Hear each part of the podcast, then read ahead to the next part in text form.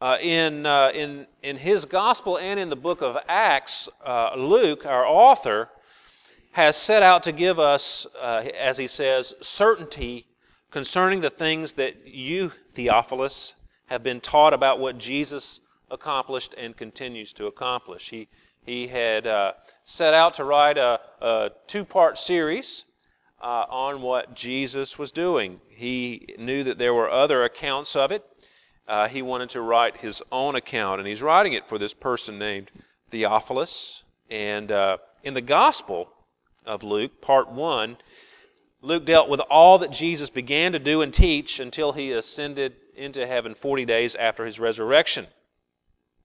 And that implies that the second part, the book of Acts, is a record of all that Jesus continued to do and to teach after his ascension.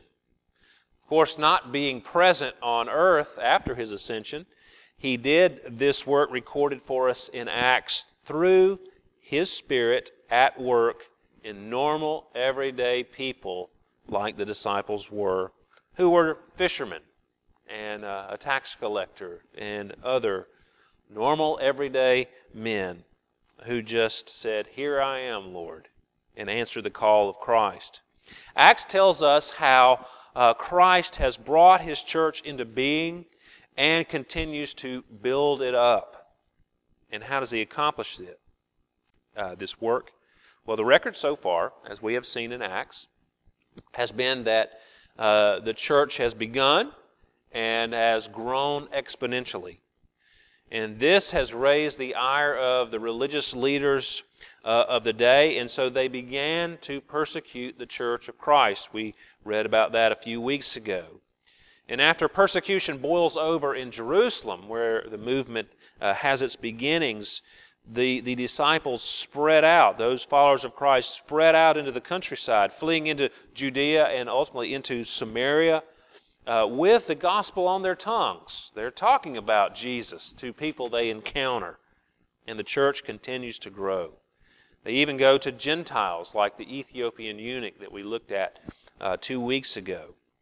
So, even persecution cannot halt the gross growth of the church, which is the kingdom of Jesus Christ. His cause cannot fail, no matter how powerful an opponent comes against it. So, in our text today, we see that the most violent opponent of, of the church will not prevail against it. In fact, Jesus Christ turns the tables on him, Saul, also called Paul, and he becomes the greatest missionary uh, for the church the world has ever seen. So let's read now uh, Acts 9 1 through 19. But Saul, still breathing threats and murder against the disciples of the Lord, went to the high priest and asking him for letters to the synagogues at Damascus, so that if he found any belonging to the way, men or women, he might bring them bound to Jerusalem. Now, as he went on his way, he approached Damascus, and suddenly a light from heaven shone around him. And falling to the ground, he heard a voice saying to him, Saul, Saul, why are you persecuting me? And he said, Who are you, Lord? And he said, I am Jesus, whom you are persecuting. But rise and enter the city, and you will be told what you are to do. The men who were traveling with him stood speechless, hearing the voice, but seeing no one. Saul rose from the ground, and although his eyes were opened, he saw nothing. So they led him by the hand and brought him into Damascus. And for three days he was without sight, and neither ate nor drank. Now there was a disciple at Damascus named Ananias. The Lord said to him in a vision, Ananias, and he said, Here I am, Lord. And the Lord said to him, Rise and go to the street called Straight, and at the house of Judas look for a man of Tarsus named Saul. For behold, he is praying. And he has seen in a vision a man named Ananias come in and lay his hands on him, so that he might regain his sight. But Ananias answered, Lord, I have heard from many about this man, how much evil he has done to your saints at Jerusalem. And here he has authority from the chief priests to bind all who call on your name. But the Lord said to him, Go, for he is a chosen instrument of mine to carry my name before the Gentiles and kings and the children of Israel. for I will show him how much he must suffer for the sake of my name. So Ananias departed and entered the house, and laying his hands on him, he said, Brother Saul, the Lord Jesus, who appeared to you on the road by which you came, has sent me so that you may regain your sight and be filled with the Holy Spirit. And immediately something like scales fell from his eyes, and he regained his sight. Then he arose and was baptized, and taking food, he was strengthened. May God bless the hearing and reading of his word to us this morning. The question for us as we approach this text today is uh, Are you available? You know, that uh, text might have, uh, that, that question might have uh, different connotations in different contexts. But for Christians, it's a very important question. Are you available? And we want to think a little bit about that today as we uh, delve into our and continue our study of the books of Acts that tells us how Christ brought his church into being and how he continues even today to build it up. Well, how does he accomplish this? Well, the events recorded for us here in Acts 9 are among the greatest events in the history of the church and even in world history. If you think about it, the influence Paul has had is surpassed only by his Lord and ours, Jesus Christ. Luke thought this episode in the life of Paul, his conversion, was so important that he actually gives the details of it three times in the book of Acts. Here in chapter 9, in chapter 22, where Paul is arrested uh, by, by the Jews, and then in chapter 26, when he appears before King Agrippa. But his life did not begin on this particular trajectory, which we will delve into now. I want to make three points this morning, and, and these are the points. I'll give them to you ahead of time so you can kind of know where we are. But first of all, Jesus Christ has enemies. First point. Second point, Jesus Christ converts enemies. And then finally, Jesus Christ converts enemies to become his instruments. That's what we're going to be talking about today as we consider our availability to Christ as he builds up his church, his kingdom on earth. Well, first, Jesus Christ has enemies, and, and none greater than Paul, or Saul, as he's called here. Saul was his Hebrew name, Paul was his Greek name. But Paul uh, was, was a Jew, uh, and he was born uh, not in Israel, but uh, in what is now southern Turkey, in a town called Tarsus. But he was brought up in Jerusalem. He had a rigorous Jewish education, which he fully embraced under uh, another Pharisee named Gamaliel, which we'll talk about in a moment. And he describes him himself in his letter to the Philippians this way that he was circumcised on the eighth day of the people of Israel, the tribe of Benjamin, a Hebrew of Hebrews, as to the law, of Pharisees, as to zeal, a persecutor of the church, as to righteousness under the law, blameless. Paul describes himself in that way. Uh, let's break it down a little bit. First, he was circumcised on the eighth day of the people of Israel, of the tribe of Benjamin, a Hebrew of Hebrews. That kind of forms a unit there if you will. His parents were obviously practicing Jews, they were following the law, uh, uh, uh, the, the, covenant of circumcision. Uh, his ancestors, he tells us, were of the tribe of Benjamin. Uh, that was a good tribe to be from because uh, it was one of the two tribes that com- composed the southern kingdom of Judah. And of course, Judah historically was a bit more faithful than the ten northern tribes of Israel. So he was of one of those two tribes. He describes himself as a Hebrew of Hebrews, and that's a, a, Jewish way or a Hebrew way of saying he was just about the best Hebrew he could be. You know, we, we look at the Song of Solomon, that book, the actual Hebrew title of, this, of the, uh, the Song of Solomon is the, the Song of Songs. It's the Shir Shirim, as it is in Hebrew. It's the best song, it's the greatest song. Well, Paul was a Hebrew of Hebrews. He was the, the best Hebrew you could be. And he goes on and he says, As to the law, I was a Pharisee. Now, the Pharisees were the strictest party of the, of the Jewish religion. Uh, they were serious about upholding their scriptures as they understood them. Now, of course, Jesus exposed the Pharisees, and of course, when you call someone a Pharisee today, you mean they're a hypocrite, and it's not a very nice thing to say about someone. It's not a very good thing to be uh, a, Pharisee, a Pharisee, as we understand from how Jesus exposed them. Uh, you know, they were hypocrites because they were overly strict. They were actually more strict than the Scriptures in, in, in some sense. But being at heart sinners, like all of us, they couldn't meet the standard they claimed to uphold. And they found shortcuts, shortcuts around it but they held it over the people. And they were perceived at the time as really serious, dedicated, super spiritual people. Every mother would love for her son to be a Pharisee in the first century. You wouldn't want that today. So don't uh, wish for that for your children. But Paul's mom probably was very proud of him that he was a Pharisee, and very serious and zealous, he says. He was so zealous for his beliefs, he says, that he persecuted the church. Now that seems odd to us who are part of the church, why uh, zeal would cause you to persecute the church.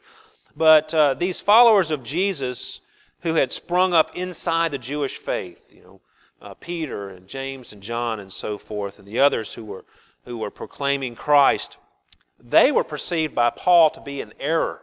He thought they were dead wrong. And he states in chapter 26, as he shares his testimony before Agrippa, I myself was convinced that I ought to do many things in opposing the name of Jesus of Nazareth. And I did so in Jerusalem. I not only locked up many of the saints in prison after receiving authority from the chief priests, but when they were put to death, I cast my vote against them. And I punished them often in all the synagogues and tried to make them blaspheme. And in raging fury against them, I persecute, persecuted them even to foreign cities. So Paul was so firm in his beliefs that he was willing to kill people who opposed his beliefs. That's how zealous he was for what he believed. Now, Paul goes on also to describe himself not only uh, as, a, as a, a, very good Hebrew and a, a, a very zealous person, but he says, as to righteousness under the law, blameless. Paul didn't say that he was simply legalistic. Uh, the NIV translates Philippians 3 6 that way. It says legalistically righteous. But that is, that is not what he says. He, he's, he actually says that he kept the law, that he was blameless. No normal human being with a sin nature could have been any more righteous than Paul was. That's what he's saying there. He, he was basically saying he was the pinnacle of, of law keeping and righteousness uh, as any human without a sin nature could be. Of course, Christ didn't have a sin nature, being fully God and fully man, so he did not uh, uh, supersede Christ in that respect. But everybody else, Paul was claiming, yes, I was very, very, very righteous. A good person. He didn't break the law. So Paul was religious zealous. He was a righteous person who, who was an enemy of Christ. In fact, he was so violently opposed to Christ as one could be. He himself said in his letter to the Galatians that he persecuted the church of God violently and tried to destroy it. He was as much an enemy of Christ as a person could be. That's the point I'm making. That's the point he was making. Now, Paul's teacher was a man named Gamaliel, as we mentioned before. We actually encountered him back in chapter 5 when, the, when uh, Peter and John and the others had been arrested, and the Sanhedrin was in a rage against the disciples for preaching Christ in Jerusalem. And Gamaliel stood up as they were considering putting these guys to death.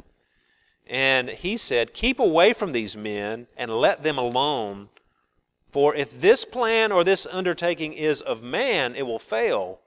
But if it is of God, you will not be able to overthrow them. You might even be found opposing God. I'm sure Paul himself heard those words as he was one of those who cast his vote as part of the Sanhedrin against those people who were accused of being Christians. It says there that they took Gamaliel's advice, they didn't take it very long. because, of course, by the time chapter 7 rolls around, they are fully persecuting Christians. Paul found himself not only persecuting Christians, but as Gamaliel stated, he found himself opposing God himself. So what does this tell us about ourselves as human beings? You know, we think Paul, you know, Paul was a superstar, you know, he was uh, somebody who impacted history, but you and I are just normal people. But it tells us this, first of all, or second third of all, tells us you can be a religious person and still be lost. Paul was a religious person, but he was opposing God. tells us that you can be a, a zealous person, but still be wrong. You know, many people today say it doesn't matter what you believe, just as long as you really believe it, as long as you are zealous for it and you're faithful to your beliefs. There are many ways up the mountain, and it doesn't matter how you get there. But you can be a zealous person and still be wrong. Paul was zealous, but he was wrong. He was on the wrong side. The same is true for us. You can be a righteous person, like Paul, and still be alienated from God. Because Paul was a righteous person. He was good. Anybody who looked at his life would find nothing. It's not like uh, many of the politicians today, you know, they look good, and then, of course, the, the press will go and dig up dirt on them somewhere from their past, uh, almost to a ridiculous point. But Paul, you could dig and dig and you couldn't find anything. He was a righteous person, but he was alienated from God, and that can be true of us as well. Paul was righteous, he was zealous, he was a religious person, all those things and more, but alienated from God. Well, some people say, well, I'm not like Paul. I'm not a violent extremist. I'm not out trying to kill people. But the Bible makes it clear in Romans, Colossians, Ephesians, Isaiah, the Psalms, and we could go on and on, that human beings are naturally hostile towards God. We have a sin nature that basically wants to make ourselves God in His place. We want to be the Lord, not submit to the Lord. Like Paul, we are by natures enemies of Christ. But there's good news here. You know, that's kind of a downer. We and Paul are enemies of Christ. But the good news is Christ converts his enemies. Paul was an extreme enemy of Christ, but he was not beyond Jesus' reach or power. That is really great news. No one is beyond Jesus' reach. No one can overpower the power Jesus has to change a person.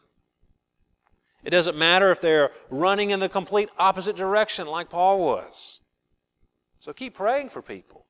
Keep praying for that family member that's lost and, and seems to be so far from the kingdom. Keep reaching out to people with the gospel of Christ. You, you don't know when Christ is going to shine the light right into their face and call them to himself. Keep sharing the love of Christ in your lives. Don't give up. Now, here's why. Obviously, Paul was not out looking to become a Christian, he was doing quite the opposite. But that did not stop Jesus from crashing into his world. In Paul's case, Christ got his attention with a bright light and a voice from heaven while he traveled the road to Damascus. But there may have been more to it than that.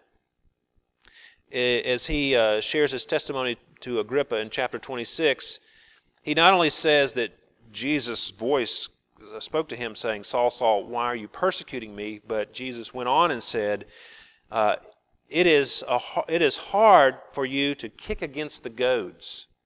Now, that's a, you know, a strange statement for Jesus to make to Paul, but the word goad there would uh, refers to a stick with a sharp metal point that has its modern day equivalent in the cattle prod.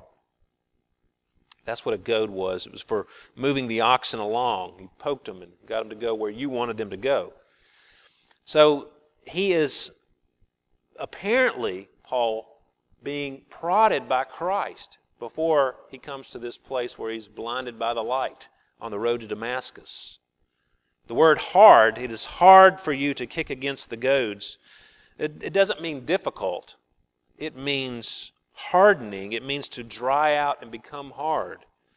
So, in other words, uh, Paul was being prompted by Christ, prodded by Christ, And Paul was resisting, hardening his heart against the Lord. We don't know exactly what that prodding or prompting uh, of Christ was.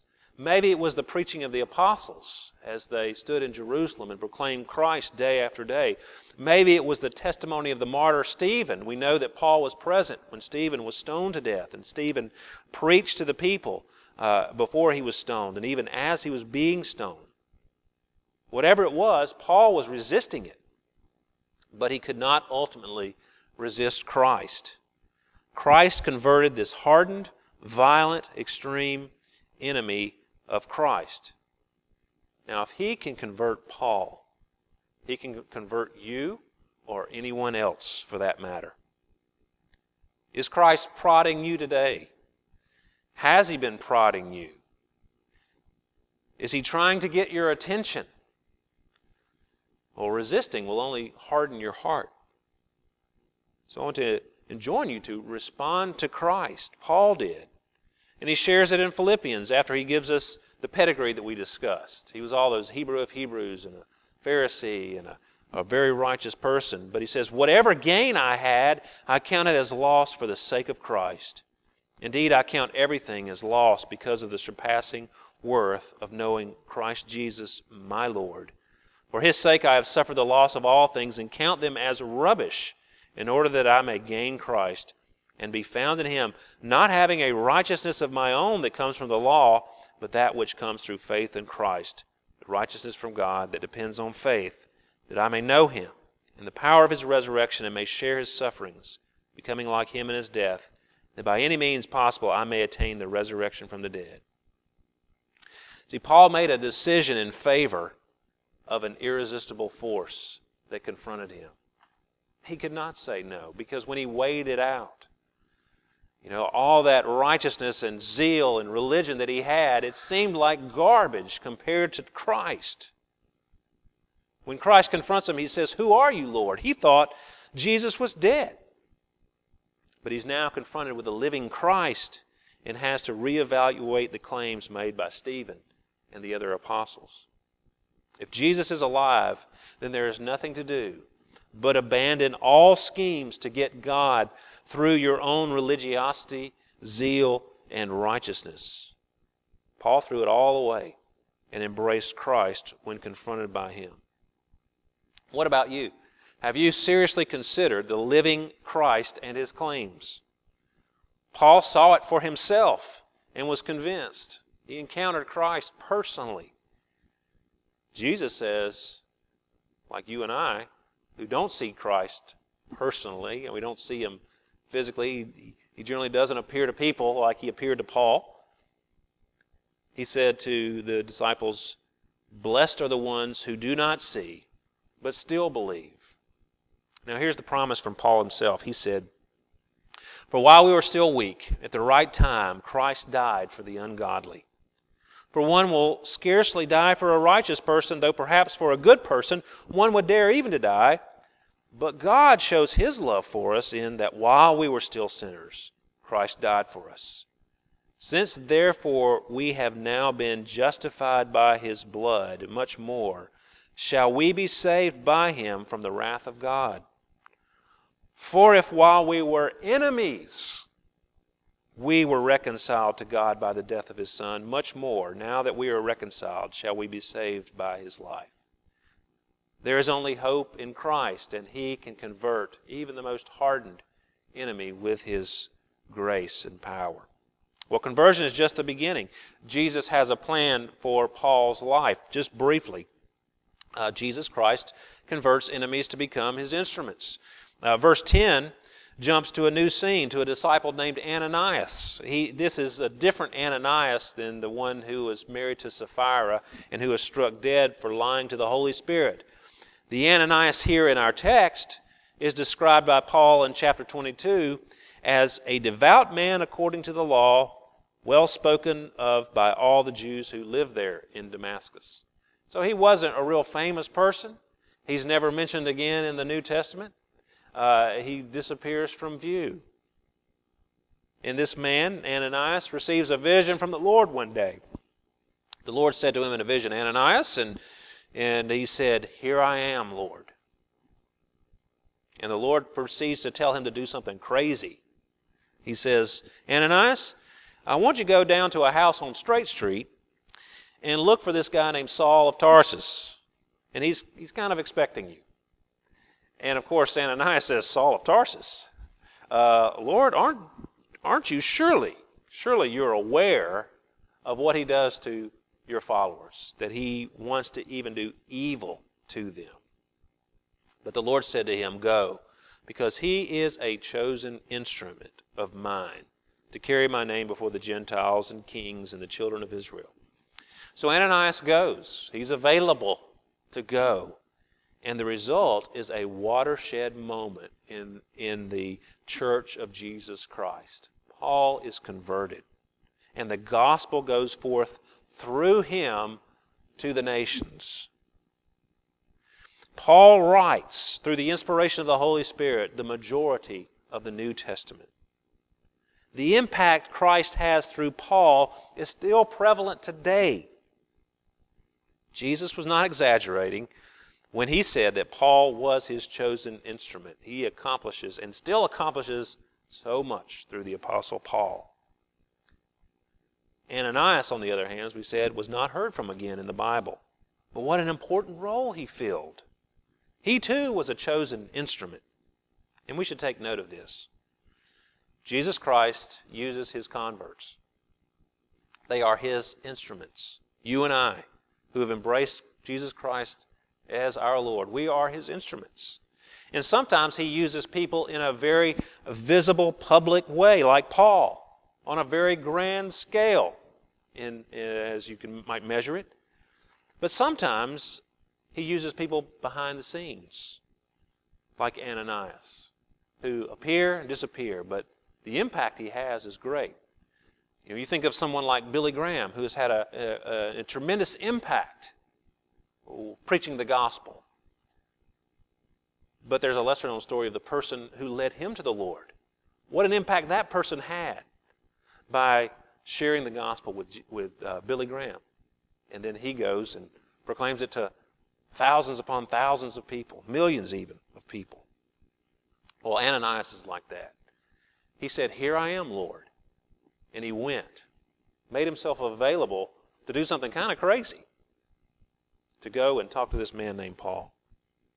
Well, Jesus has the power to convert people, and he has instruments he uses. Normal people like you and me who say, here I am, Lord. I'll conclude by saying uh, a little story about a friend of mine, a person I worked with when I was in England, David Cross and his wife Barbara. Hopefully, I'll get David and Barbara down there in Pennsylvania. They've retired from the ministry. Uh, but David and Barbara were missionaries, and hopefully, you'll meet them and you'll see that they're just normal people like you and me who said, Here I am, Lord. In 1970, they went to Australia to uh, work with the Aborigines. And there was an old missionary lady there, and she wasn't uh, too ready for a change or to be replaced. And so she kind of resisted the work a little bit. And so they went and planted a church somewhere else uh, in a neighboring town with some people who wanted to have a faithful gospel preaching church. And they went and did that and continued to reach out to the Aborigines. And they ended up planting a church there as well. And then another church and another church until a denomination was formed that exists today that has missionaries going out into Southeast Asia. So David and Barbara had a, a tremendous impact from 1970 to the early 80s, 81, 82, and they came back to the United States.